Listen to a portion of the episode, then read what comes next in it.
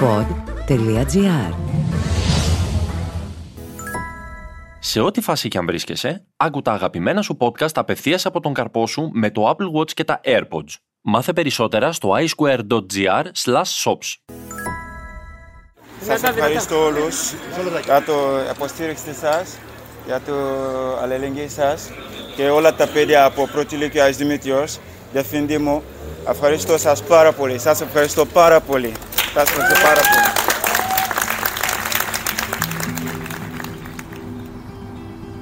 Η ιστορία του Σαϊντού Καμαρά είναι από αυτές που μοιάζουν με ταινία. Γεννήθηκε και μεγάλωσε στη Γουινέα, έχοντας για προστάτη και φύλακα άγγελο τη μητέρα του και δεν γνώρισε ποτέ πατέρα. Η μητέρα του πέθανε ξαφνικά και ο μικρός τότε Σαϊντού βρήκε καταφύγιο στη θεία του, μέχρι να αναγκαστεί να αναζητήσει αλλού την τύχη του όταν έπεσε πάνω στον κακοποιητή σύντροφό της, ο οποίος τον πίεζε να γίνει μουσουλμάνος. Σπίτι του έγιναν οι δρόμοι και σαν να μην έφτανε η αστεγία, είχε και άλλα προβλήματα.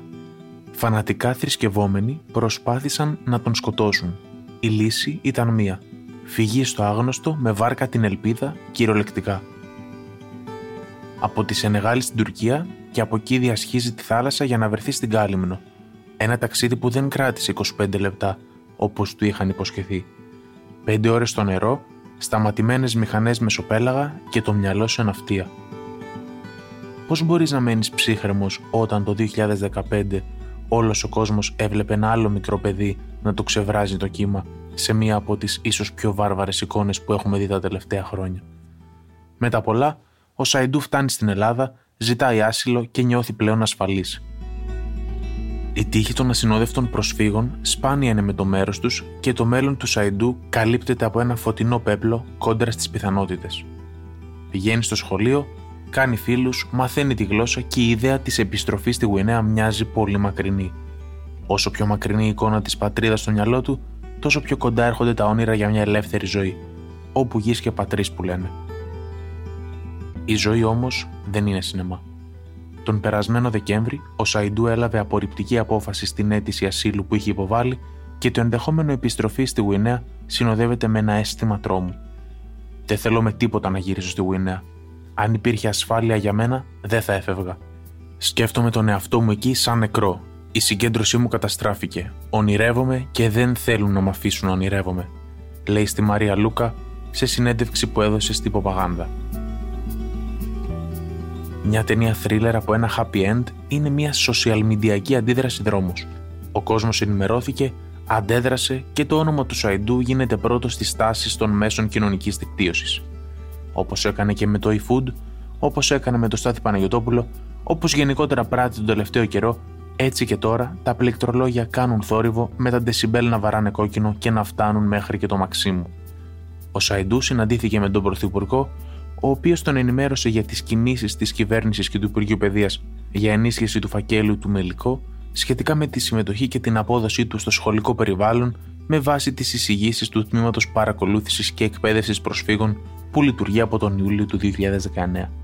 Σε κάτι λιγότερο από 10 ημέρες, αναμένεται να εκδώσει την απόφασή της η Ανεξάρτητη Αρχή Προσφύγων με το κλίμα να είναι κάτι παραπάνω από θετικό λόγω και της άριστης επίδοσης του νεαρού παιδιού στο σχολείο. Όπως δηλώνει και ο Σύλλογος Γονέων του Πρώτου Γενικού Λυκείου Αγίου Δημητρίου, ο Σαϊντού ρίζωσε εδώ είναι κομμάτι από τη σάρκα μας, συμμέτοχος σε κάθε μας δραστηριότητα, μέλος αναπόσπαστο της σχολικής κοινότητας και της γειτονιάς μας. Ξημερώματα Παρασκευής ο Γιάννης Αντετοκούμπο γίνεται ο κορυφαίος σκόρερ στην ιστορία των Milwaukee Bucks. Πριν από 10 χρόνια, όταν πουλάγε CD, οι ίδιοι που πρόφεραν λάθος το όνομά του και αδιαφορούσαν για την ύπαρξή του, σήμερα καπηλεύονται τις επιτυχίες του και διεκδικούν τάφνες στο πλάι του. Όταν χτύπησε η πόρτα του NBA, άνοιξε και ο δρόμος της ηθαγένεια. Είναι όμορφο όταν η ζωή καμιά φορά μοιάζει με πρωταπριλιάτικο αστείο. Είναι όμως πολύ άσχημο όταν νιώθεις να σε κοροϊδεύουν και να κάνουν τη ζωή σου να μοιάζει με ανέκδοτο. Πόσα παιδιά σαν το Σαϊντού παλεύουν στη χώρα της οποίας η φήμη για ξυλοδαρμούς και βία απούσπαξ προσφύγων έφτασε μέχρι και την διεθνή αμνηστία. Μια είδηση όμως που δεν θα βρείτε στο δελτίο των 9. Η όπως όλα δείχνουν θετική έκβαση της ιστορίας του Σαϊντού θα γίνει κορνίζα πλάι σε ένα πολύ μικρό τείχο. Φωτογραφίες παιδιών που θα έκαναν τα πάντα για να έχουν παρόμοια τύχη μαζί του υπάρχουν πολλές, αλλά το σύστημα κρατάει τις κορνίζες τους στο ράφι Αλληλεγγύη σε όλους τους πρόσφυγες ανεξαρτήτως χρώματος. Οφείλουμε να είμαστε δίπλα στους κατατρεγμένους και στους ξεριζωμένους αυτού του κόσμου, μέχρι υποθέσεις σαν αυτή του Σαϊντού να γίνουν κανόνας και όχι εξαίρεση. Η Μεσόγειος μας ενώνει και δεν μας χωρίζει, όπως λένε και οι social waste.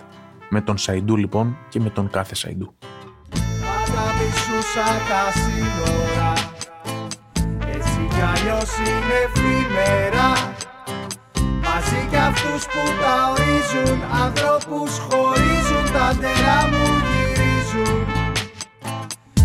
pájaros y las flores Son de todos los colores Y cruzan libres las tierras No tienen fronteras Ni llevan banderas Ήταν το podcast «Τι φάση» σήμερα με τον Κωνσταντίνο Βερτό. Στους ήχους ο Μάριος Πλάσκασοβίτης. Σε ό,τι φάση και αν βρίσκεσαι, άκου τα αγαπημένα σου podcast απευθείας από τον καρπό σου με το Apple Watch και τα AirPods. Μάθε περισσότερα στο iSquare.gr shops.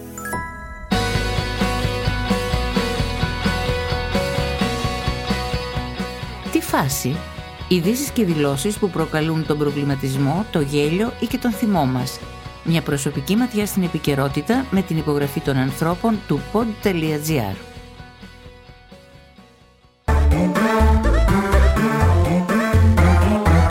pod.gr. Το καλό να ακούγεται.